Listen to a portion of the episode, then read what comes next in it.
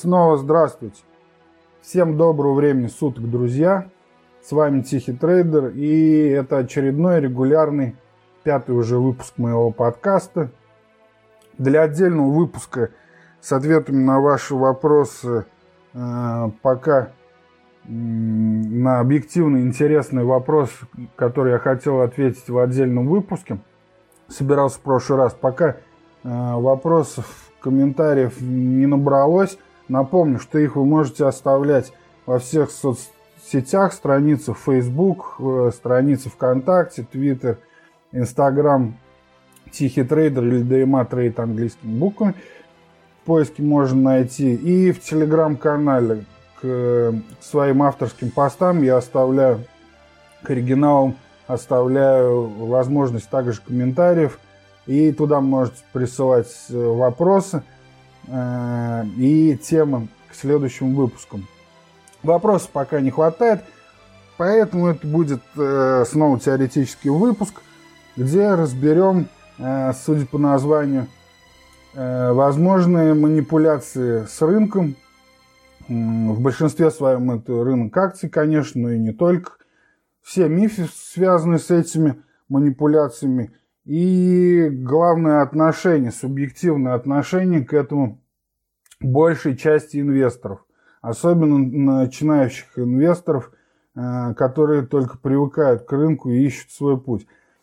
Надеюсь, это будет интересный для вас выпуск и интереснее, чем обзор рынка в прошлый раз, который не очень зашел. Но это понятно. Во-первых, на рынке сейчас мало что происходит, э, так как лето, и во-вторых, это потому что, опять же, лето и сезон отпусков продолжается. И я очень рад за всех тех, кто еще продолжает отдыхать. Хотя я, честно говоря, уже немножко устал от лета. Не очень я люблю это время года, и мне вполне двух месяцев хватало бы. Но активность летом, конечно, падает у меня – это видно и по моему блогу dmatrade.blogspot.com или .ru. Но статей, конечно, меньше, но работа в любом случае э, и со счетами инвесторов, и с блогом, и я не останавливаю, но просто это более в таком дежурном режиме летом. Но к подкастам раз в неделю я уже тоже привык, и надеюсь, это и дальше как бы мне не надоест. Все будет зависеть от вас. Это, во-первых, я заметил, что это очень круто помогает мне самому лучше сконцентрироваться на происходящем на рынке. Это много информации лучше запоминается и переваривается э, в моей как бы голове. Да и ваш интерес, судя по статистике, пока меня радует. Благодарен всем за оценки Э, в iTunes, Apple Podcast, всем, кто ставил пятерки и писал отзывы в Apple, и там их пока мало, и, ну, и в других подкаст-сервисах, в том числе на родном для этого моего подкаста Подбине, которым ну, как-то приложение я уже вам сватал, которое очень удобно для прослушивания подкастов, сам им пользуюсь.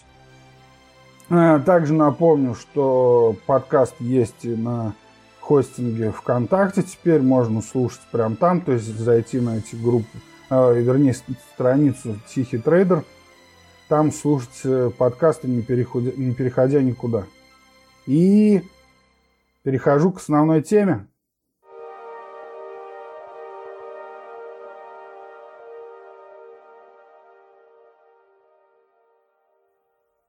Итак, кто же манипулирует рынком и чем это опасно для обычного частного инвестора. Начнем э, с типичного для меня комментария в Яндекс.Дзене к моему блогу в Яндекс.Дзене. Э, комментарий от Романа Одинцова.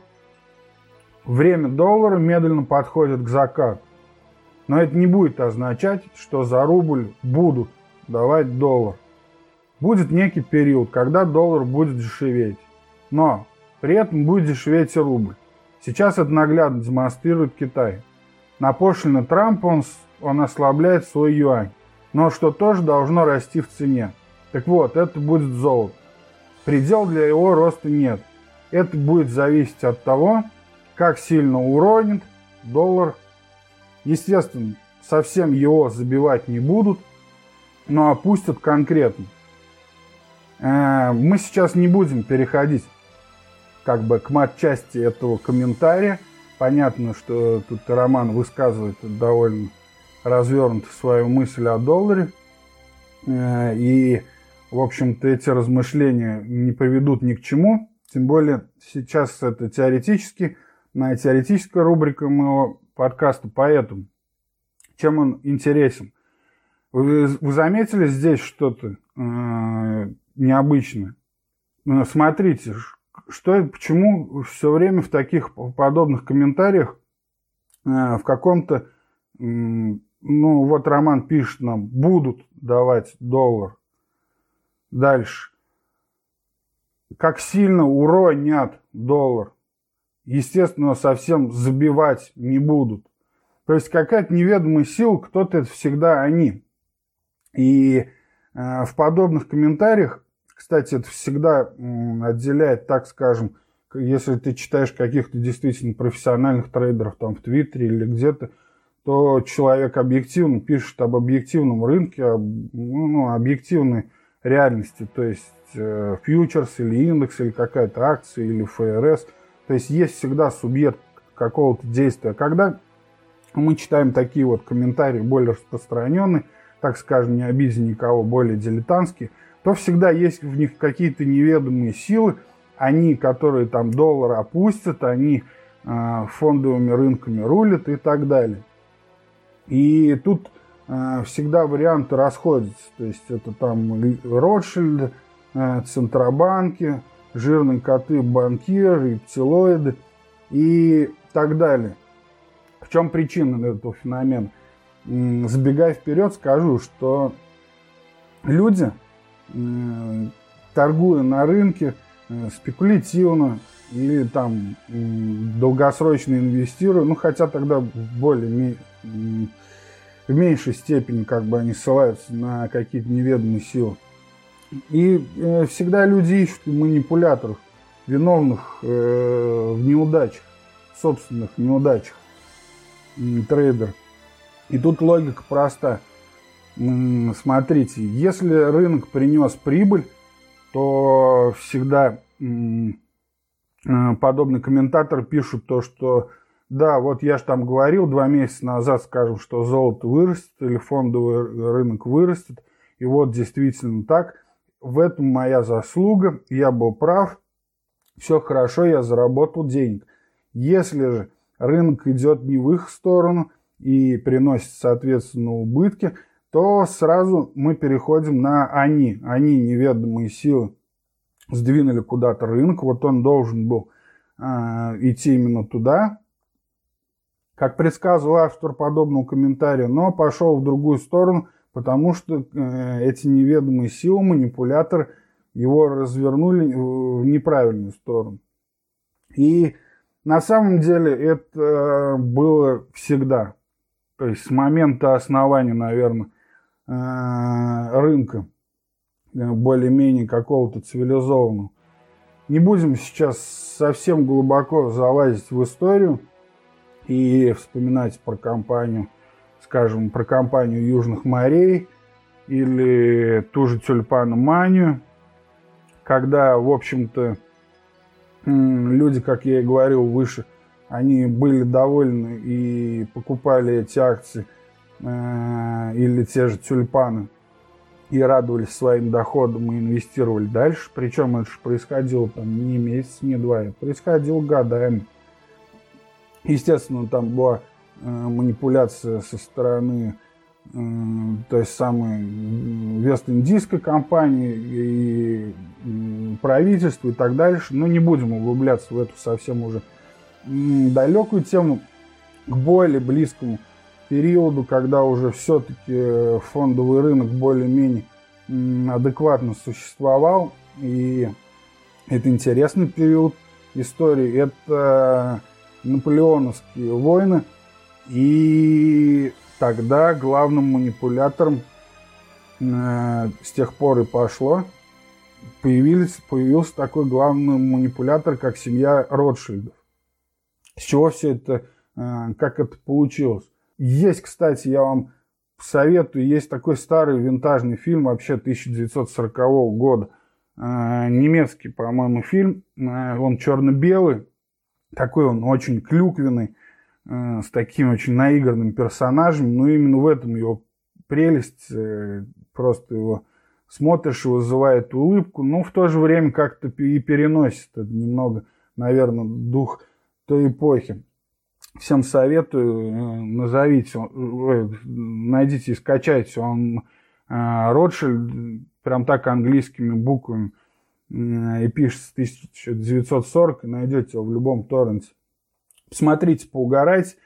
Веселый фильм, но тем не менее суть он раскрывает. То, что в 1815 году Натан Ротшильд узнал о том, он первый узнал, что при битве на Ватерлоу Веллингтон победил все-таки Наполеона.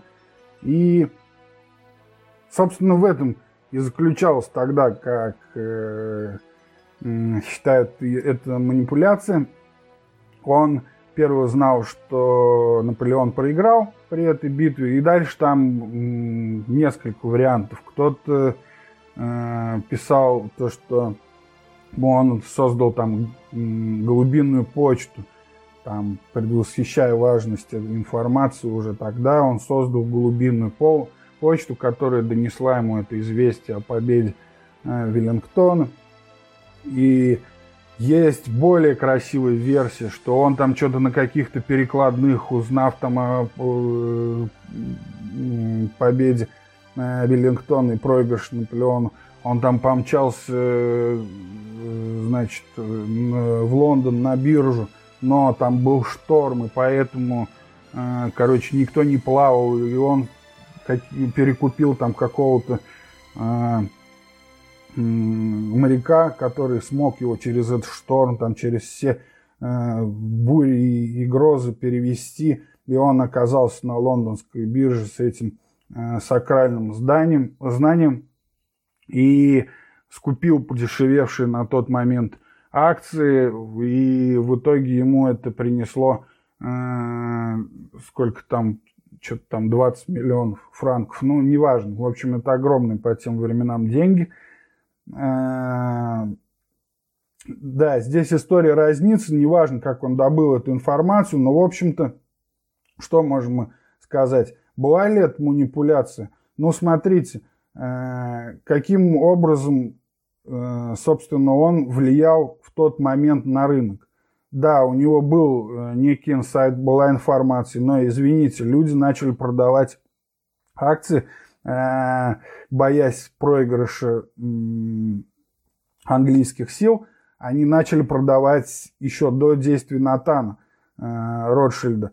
И в фильме, кстати, это хорошо, там они сидят такие, картины сидят только на этих, на около фондовой биржи, на лестницах там плачутся, просто продают все свои активы.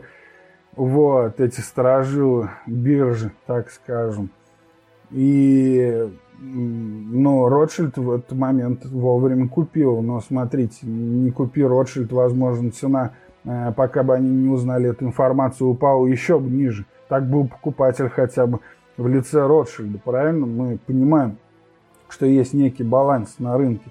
И не купил он тогда, возможно, они продали бы кому-нибудь еще дешевле свои активы. Так что не знаю, как назвать это манипуляцией или нет.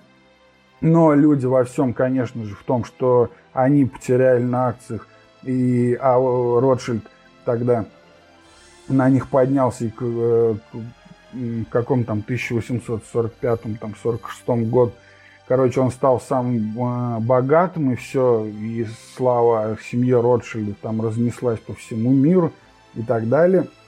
Но да, люди в тот момент потеряли на этих акциях. И с тех пор Ротшильды наравне с рептилоидами считаются манипуляторами рынка и так далее.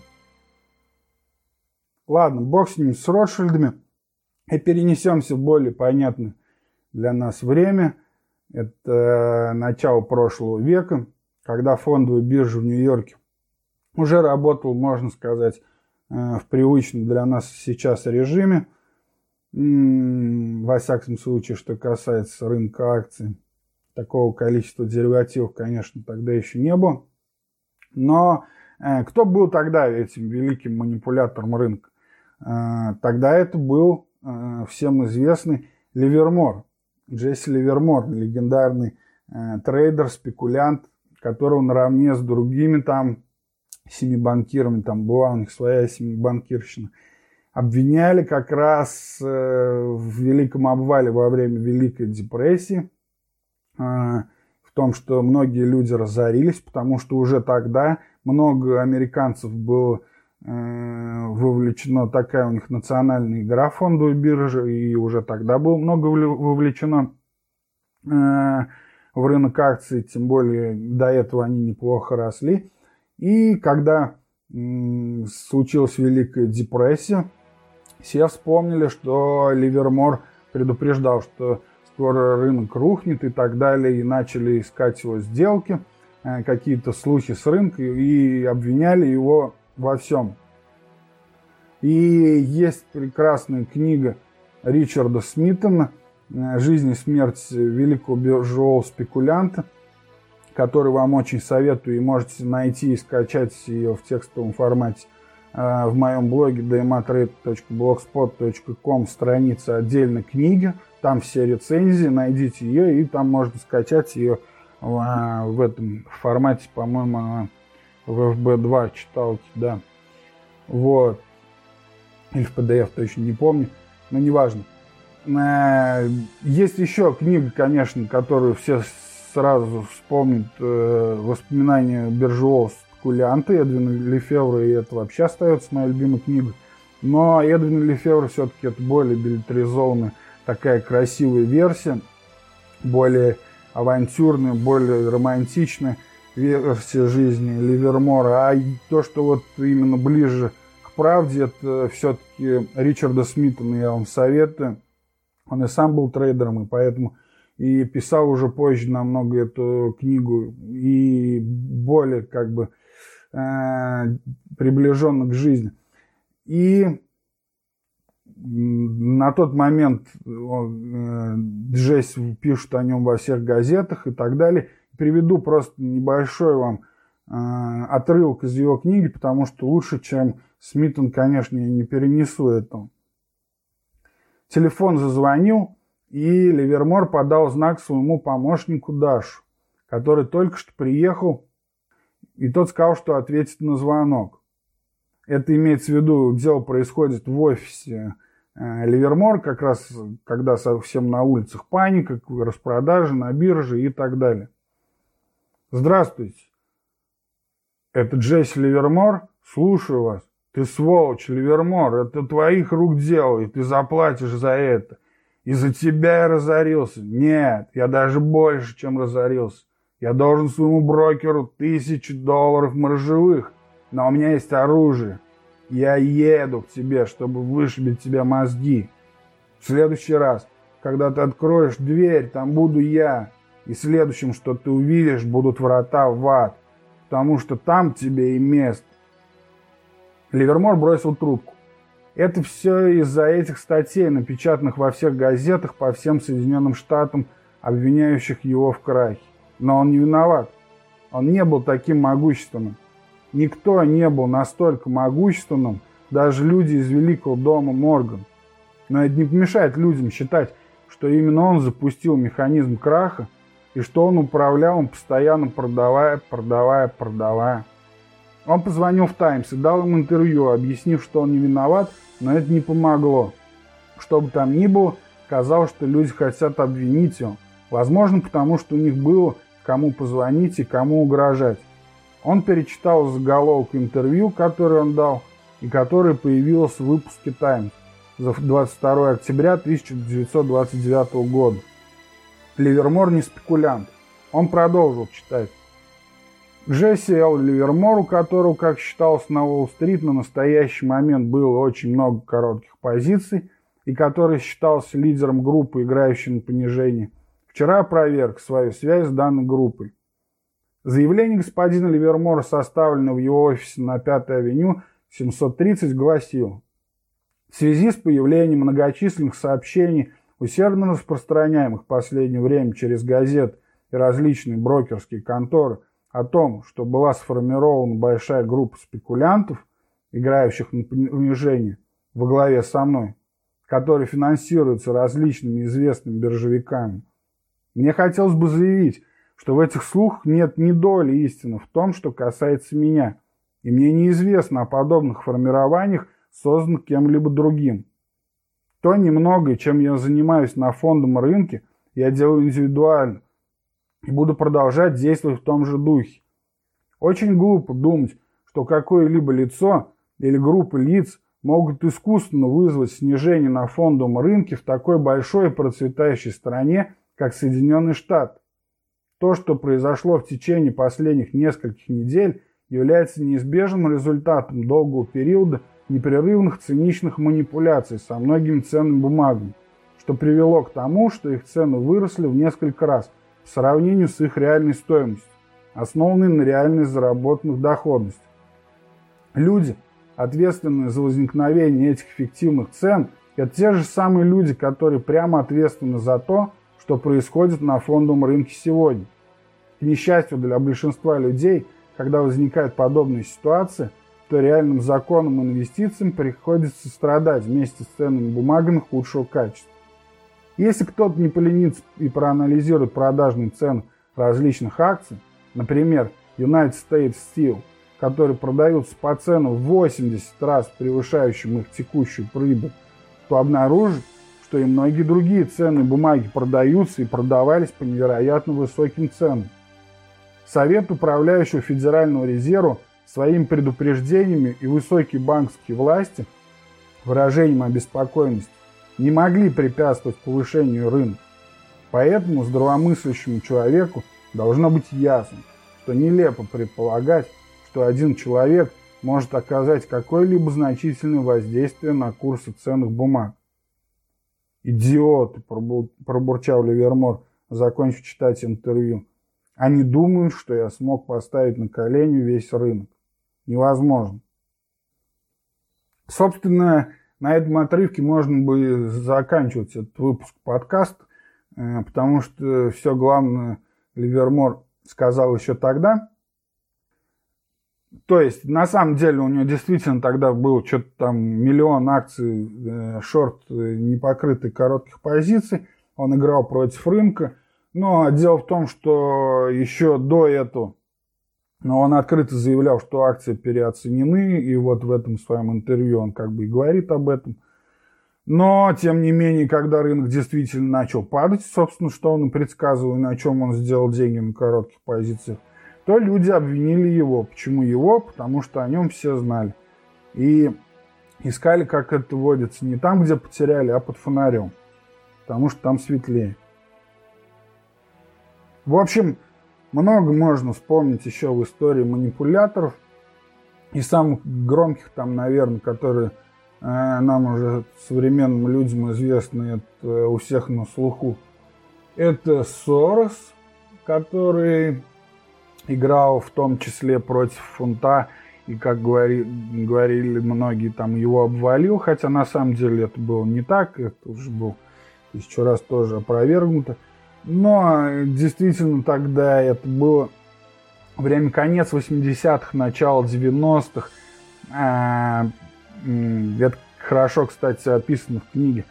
Это а, воспоминания биржевого спекулянта Виктора Нидерхофер, который, рецензии, кстати, тоже есть у меня в блоге, который сам был трейдером и, в общем-то, тогда была узкая такая когорта трейдеров, Э, надо сказать, что это именно появлялось тогда торговля через интернет, то есть появились торговые терминалы.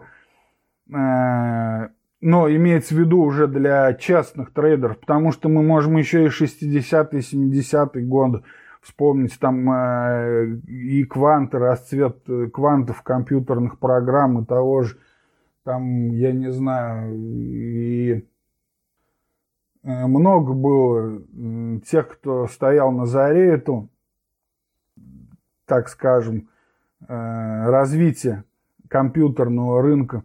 И торговали, начинали торговать деривативы, да, в общем-то, они их изобретали, что в итоге закончилось 87 годом, и обвинили, конечно же, во всем квантов и их чертову программу, а не дела в экономике и, в общем-то, необдуманные действия ФРС, которые допустили возможность всех этих там э, спекулятивной торговли с огромными плечами. А, вот. А конец 80-х, начало 90-х это было уже когда просто не требовалось специальных каких-то научных а, особо программ. И это появились тот же Нидерхофер и э, там и Сорос, и создавали свои фонды, создавали, но это было ближе уже к такой к частной торговле, к какому-то интуитивному чувству рынка и так далее – и в той своей книге он хорошо описывает именно так, э, и Сорос там вспоминает, и прям вот он садится там, так это все красиво описано, прям он садится за терминал, поиграл он там в теннис в перерыве, потом он садится за терминал, и вот он начинает смотреть, так, открылся там Лондон, и вот он видит, цена там фунта падает, это, наверное, вступил в силу Сорос, то есть там чувство такое, что вот их там пятеро вообще – а, ну, судя по его описанию, что их там пятеро, они друг друга знают и видят, и сидят как в карты, играют э, судьбой мира. Но, конечно же, это он своим внес еще подобными книгами, и Нидерхофер, и подобными внесли своими книгами э, уверенностью людей в том, что, да, там кучка каких-то крупных трейдеров рынком э, манипулирует, но, тем не менее, в любом случае, люди э, всегда хотели э, обвинить кого-то, толпа всегда требовала мести, и всегда виделся какой-то манипулятор, и, ну, вспомним, вспомним последний, например, ипотечный кризис. Именно тогда, если помните, появился термин жирные коты, то есть называли банкиров, и которых вначале их обвиняли во всем, что случилось э, в 2008 году. Тогда же там был окупай этот Уолл-стрит движение, э, всякие эти забастовки и так далее. Но по сути, да, по сути, на самом деле банкиры и те самые жирные коты – были виноваты, ведь это именно они создавали те токсичные деривативы, э, и а банки выдавали ипотеки без подтверждения доходов, то есть любой иммигрант там мог просто получить ипотеку, и можно было там второй раз еще перезакладывать эти дома, ничем не доказывая дальнейший доход. И э, об этом можно долго говорить, и этому отдельный нужно на самом деле выпуск посвятить. Но суть в том, если вкратце просто напомнить то, что э, из-за чего все это произошло.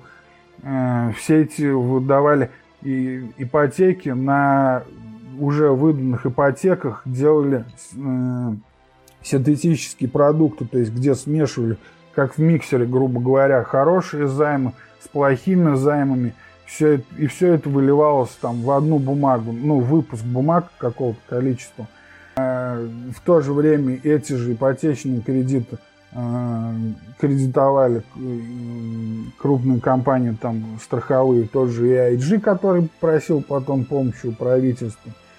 Там же эти были ипотечные агентства Фэнни мы Фредди Мак, и которые потом тоже пришлось спасать и туда выливать деньги правительства. Но изначально именно банкиры, э, вот, э, как сказать, замиксовывали эти плохие, плохие активы, плохие ипотечные бумаги в такие продукты, в которых там не то что простому инвестору, а даже крупным институциональным инвесторам было просто э, сложно разобраться, из чего состоит он этот продукт.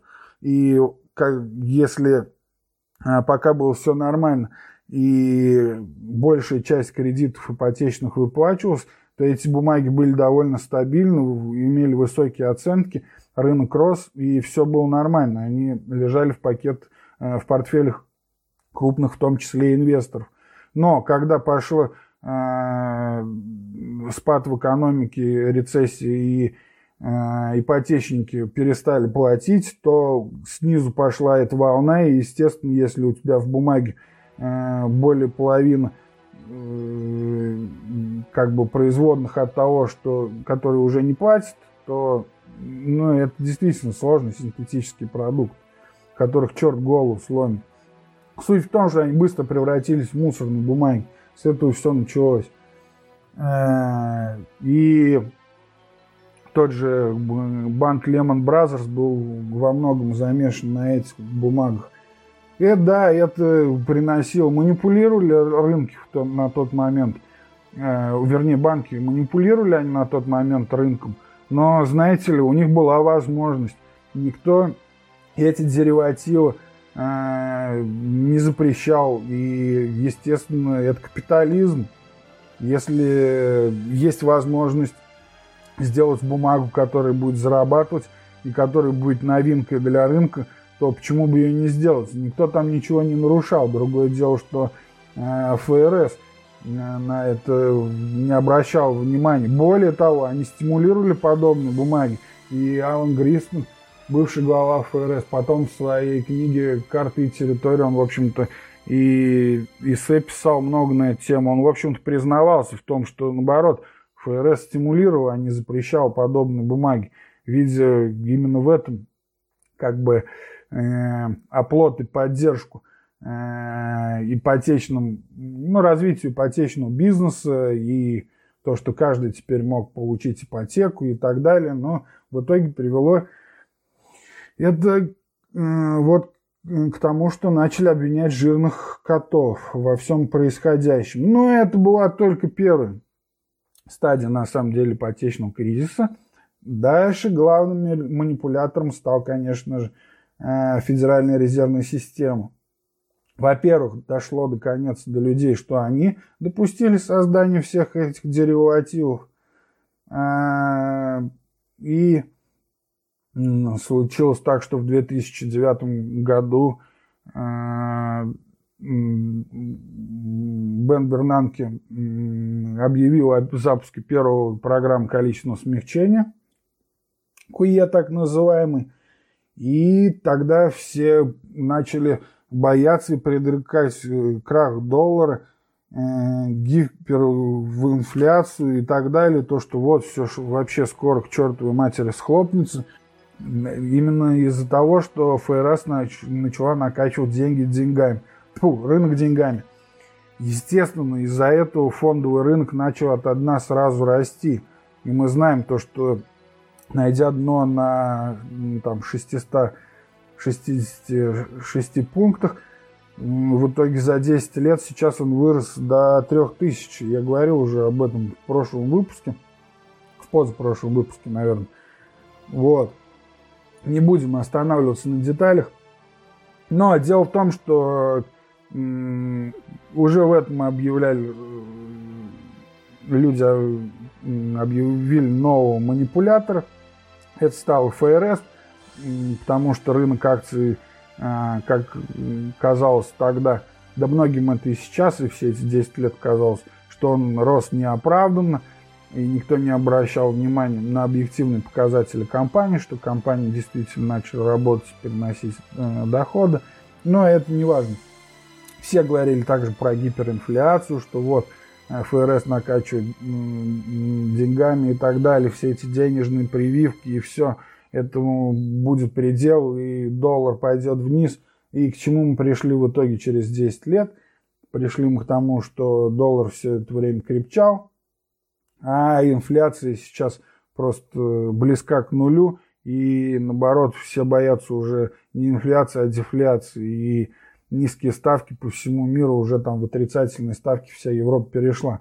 Но опять же мы на этом не останавливаемся, потому что это теоретический выпуск, и мы не останавливаемся на реалиях сегодняшнего дня. А для этого есть обзоры фондового рынка, который примерно раз в месяц выходит, отдельные выпуски подкаста.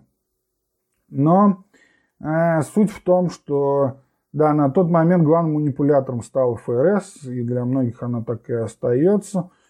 Но, опять же, манипулирую ФРС рынком. Но, знаете, у ФРС э, манипуляция рынком вообще подразумевает то, что кто-то делает э, в своих интересах, так скажем, ради собственной наживы с помощью инсайда или чего-то другого. Он делает такие условия на рынке, на котором он сможет заработать. Делали ФРС это? Я вам напомню, что у ФРС вообще есть два мандата, два его предназначения. Э, ФРС должна следить за экономической э, стабильностью в стране э, и за рынком труда. Рынок труда им, по-моему, с 70-х годов что-то там вменили в общем ФРС должна зависеть об, об этом. И смотрите, в 2008-2009 году как, был ли выбор тогда у ФРС, что могли они еще делать на тот момент. И самое главное, какую ФРС получил с этого прибыль. Кроме того, что на свой баланс там повесил огромный э, объем правительственных бумаг. Но, естественно, ФРС поддержал правительство, накачал рынок деньгами, да и запустил фондовый рынок. Манипуляция ну, не знаю. То, что от этого э, фондовый рынок начал расти, и, возможно, впоследствии это приведет к каким-то плохим последствиям. Да, возможно, но, знаете ли, 10 лет все-таки экономика как-то восстанавливалась. Э, во всяком случае, в Соединенных Штатах. Так что не знаю, можно ли назвать это манипуляцией. Так кто был на самом деле тогда манипулятором во время Э, последнего нашего ипотечного кризиса. Есть такое мнение, что это все-таки когда обвиняли э, жирных котов банкиров и впоследствии ФРС, а на самом деле э, были виноваты высокочастотные трейдеры, HFT, так называемые. Дело в том, что как раз на 2006 на 2007 год, это предкризисные годы, а, пришлось э, такое явление, короче, э, повсеместно начал проникать на бирже оптоволоконная связь и, короче, скорости между терминалами. Сложно это объяснить в двух словах, но попробую. Скорости росли, интернет-соединений. И, в общем-то, важным тогда для высокочастотных трейдеров, э, спекулянтов стало то, за какое время сигнал от биржи проходит до их терминалов, чтобы успеть перехватывать заказ быстрее, чем основная масса трейдеров, инвесторов, инвестдомов, всяких управляющих компаний и так далее. То есть именно э, тогда появились, так скажем, теневые пулы, они были у каждой HFT конторы, были у банков, то есть у каждого крупного банка был Э, свой теневой пул, в котором, в общем-то, сделки выводились еще не выводясь на биржу, но и там действительно с этим э, оптоволоконным э, связью, там, когда прокладывали кабель там через горы, искали, чтобы каждый там полкилометр под землей как бы его проложить, короче, чтобы был путь от терминала до биржи. И там доходило до того, что, ну, естественно, все HFT-конторы э, старались ближе снять в аренду себе офис, ближе к бирже. И там доходило до такой истерии, что когда HFT-трейдер видел, ему техник прокладывал кабель, и вокруг него там оставалось свернутым там три витка. Ну, знаете, как обычно бывает, допустим, вам э, витую пару вам там 100 мегабит протащили, интернет в квартиру, и там какой-то кусок остался. Ну, чтобы там потом будете ремонт делать, там э, где-то за плинтусом провести, у вас там метр полтора там смотанного кабеля. И вот э, там доходило до того, что просто возмущались на то, что что вы оставили эти полметра кабеля, у меня будет из-за них задержка. Вот, то есть настолько это все было серьезно. И самое главное то, что э, начали продавать брокеры, то есть в том числе и крупные, там и Америтрейд, мой любимый, и другие конторы, там, они начали продавать, э, как бы сказать, информацию, заявки своих клиентов вот именно высокочастотным трейдерам. Есть книга, опять же, советую вам, Flash Boys, Майкл Льюис. Это такой вообще прям триллер, э, можно сказать, биржевой триллер, основанный на... Не то, что основанный, а вообще, в общем, э, там приводятся вполне конкретные факты, то есть это такое расследование Майкла Льюиса. И суть в том, что там Брэд, он из э, канадского банка э, Royal Bank Canada э, присмотрелся и начал в 2007, по-моему, году. Он просто увидел то, что казалось бы до этого просто немыслимым. Дело в том, что он работал в канадском банке, и когда он начал работать с американцами, вообще как бы канадские банки были поскромней, не были привыкшие еще к той так скажем, предкризисной роскоши и богатству американских банкиров. Вот. Но уже э, высокие технологии начали проникать и туда. И дело в том, что в какой-то момент он, когда начал заведовать подразделением, он заметил то, что э, случалась просто такая история, то, что когда ему, допустим, давали заявку на покупку, ну, крупный клиент на покупку или продажу акций, то случалось так, что он просто включал терминал, и он видел то, что, э, ну, допустим, представьте, стоит спокойный рынок, стоит цена там в каком-то диапазоне, там торгуется там в пределах, я не знаю, 50 центов, там какая-нибудь акция. Э, просто обычный спокойный день на бирже. Допустим, ему крупный клиент там дает на продажу какой-то крупный пул акций и он выставляет его. Дело в том, что как только он э, выставляет эту заявку на покупку, хотя его сделка, по идее, не должна была видна быть э, до исполнения другим игрокам рынка, да, если правильно так бы было бы. Но дело в том, что когда еще даже не исполнилась его цена, то рынок уже начинает двигаться, то есть он как бы он э, знает то, что он предугадывает, грубо говоря, его мысли. И тогда никто не знал, как это вообще происходит. То есть он вызывал там техников. И а, техники тогда еще не очень были связаны именно с трейдингом. Они понимали э, технологическую сторону, но не понимали, как это происходит на бирже, что именно не устраивает этого бреда. И уходили, как бы, ну, не объяснив, в чем причина. Утирали руки. Э, Потом уже он начал там свое собственное расследование и так далее. И в итоге это было, да, именно из-за того, что вот, э, крупный брокер начал продавать котировки, то есть HFT трейдерам, и они зарабатывали именно на том, что они первым узнавали о намерениях клиента, и делая это, естественно, они покупали и продавали акции с разницей там в секунду и зарабатывали на этом деньги. То есть там внутридневная торговля приносила им тогда огромные деньги. В итоге э, кончилось тем, что там в 2009 году э, или в 2010 Брэд сделал собственную биржу, и многие потом брокеры, ну, честно, которые не дают следить за, за заявками своих клиентов, не продает их. Потом Многие крупные банки тоже отказались от этой практики и так дальше.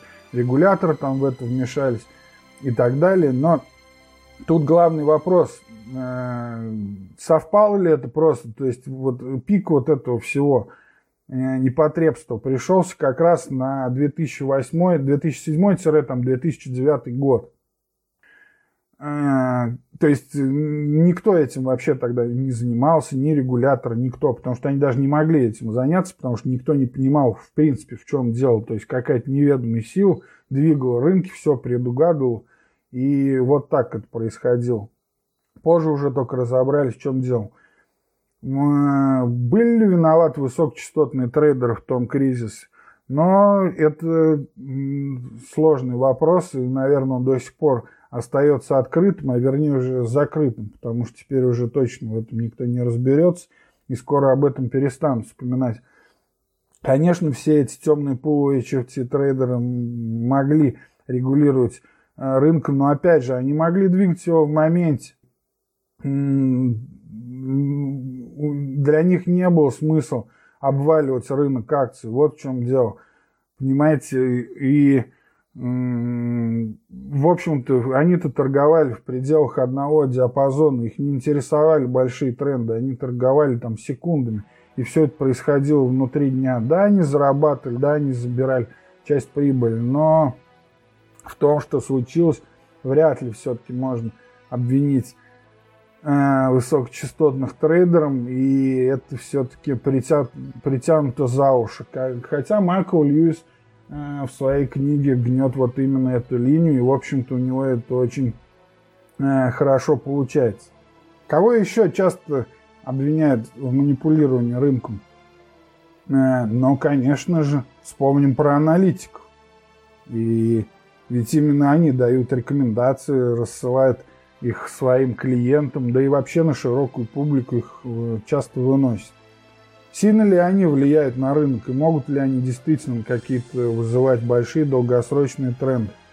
Здесь есть у меня такое мнение, что на самом деле, чем неспокойнее рынок, чем он ближе к кризисным каким-то явлениям, тем э, действительно аналитики, крупные институциональные аналитики, то есть это, которые работают там, в банках, крупных э, управляющих компаниях и так далее, Действительно, чем, как бы, чем нестабильнее ситуация, чем ближе ситуация к кризису или рецессии, тем сильнее они влияют на цену. Потому что здесь тоже могу вспомнить то, что там была история, допустим, по-моему, это было в 2010 году. Действительно, я просто по памяти вспоминаю, и точного материала я уже не нашел. Но на самом деле это было так, когда Goldman Sachs,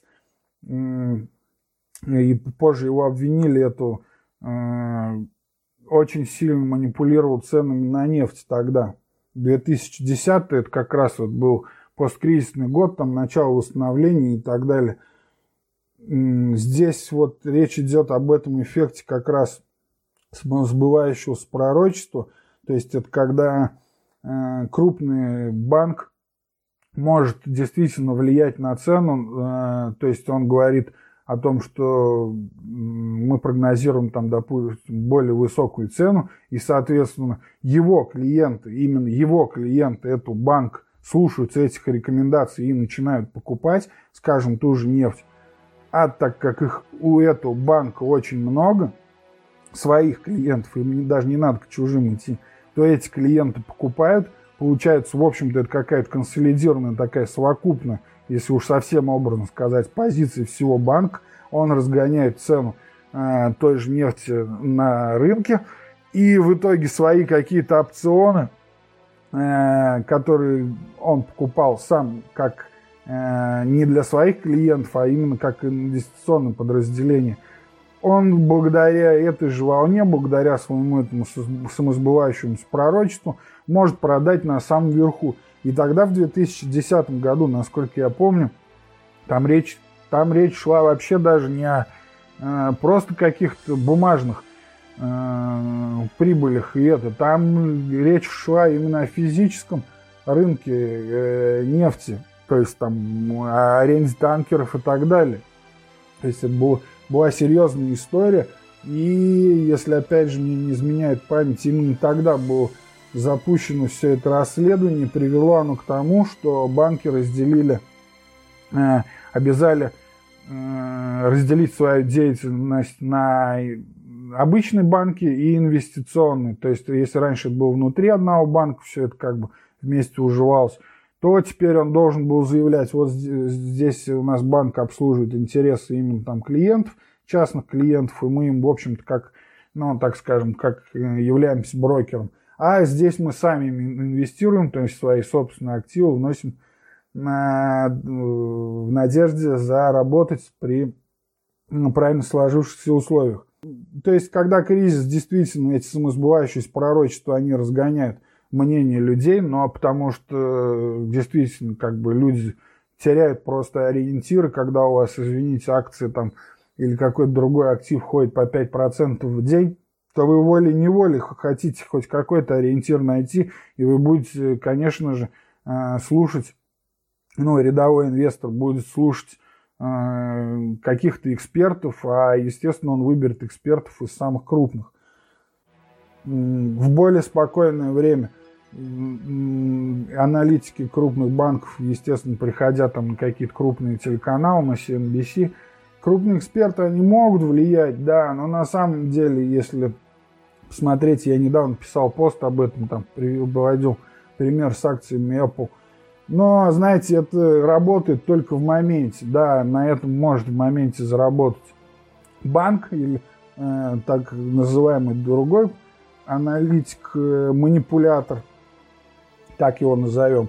В моменте он может зарабатывать, но если вы не слушаете этих аналитиков, прогнозистов и посмотрите на долгосрочный период, то в большинстве своем это работает на каких-то краткосрочных периодах внутри года, а долгосрочный расклад идет наоборот против всех этих прогнозов и, как правило, э, э, ну, перебивает их. И действительно, если там на тот же график Apple и прогнозы Goldman Sachs за последний год посмотреть, то лучше бы было бы играть против прогноза, то есть покупать в обратную сторону против прогноз Goldman Sachs, и, возможно, был бы на этом свою стратегию сделать.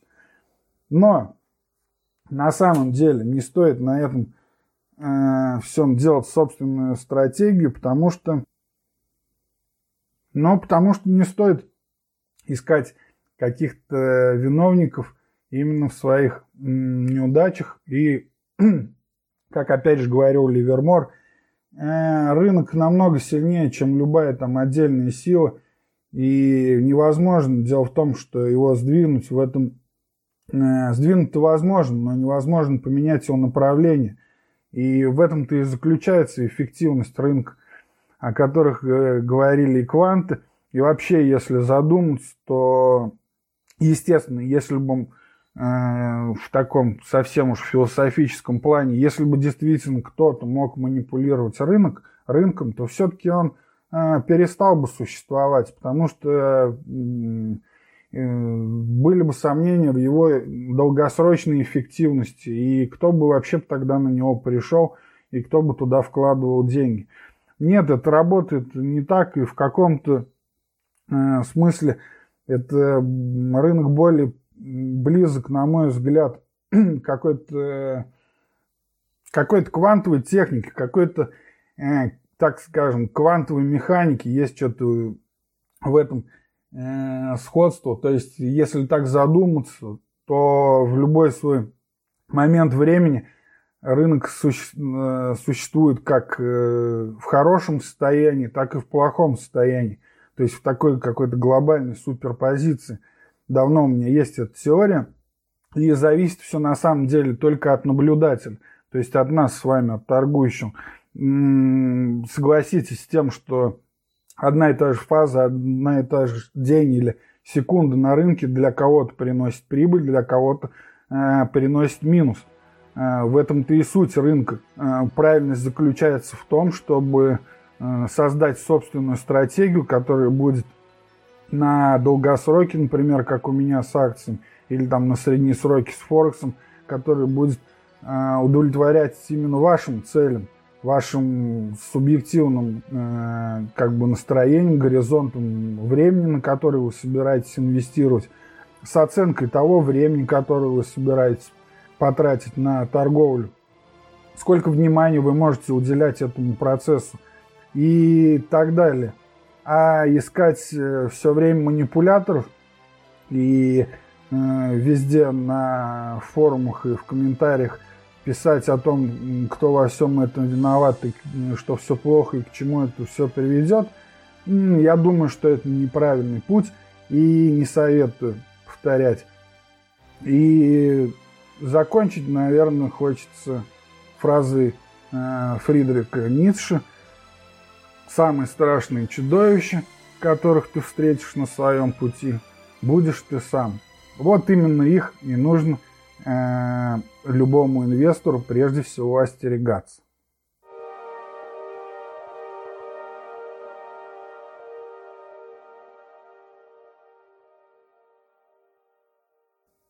На этом я завершаю этот свой выпуск. И надеюсь, у меня получилось раскрыть э, тему манипулирования рынком, а вернее больше мифологической ее стороны.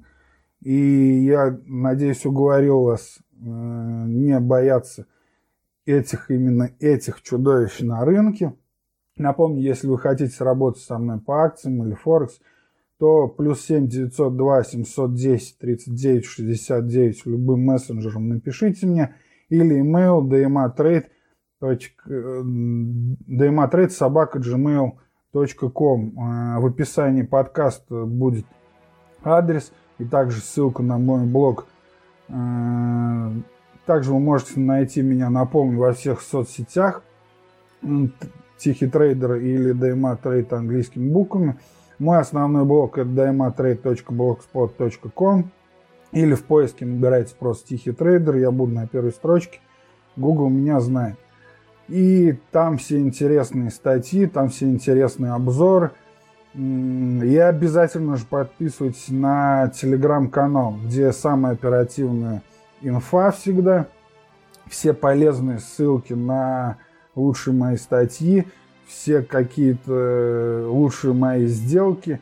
И скоро в сентябре начнется новый сезон.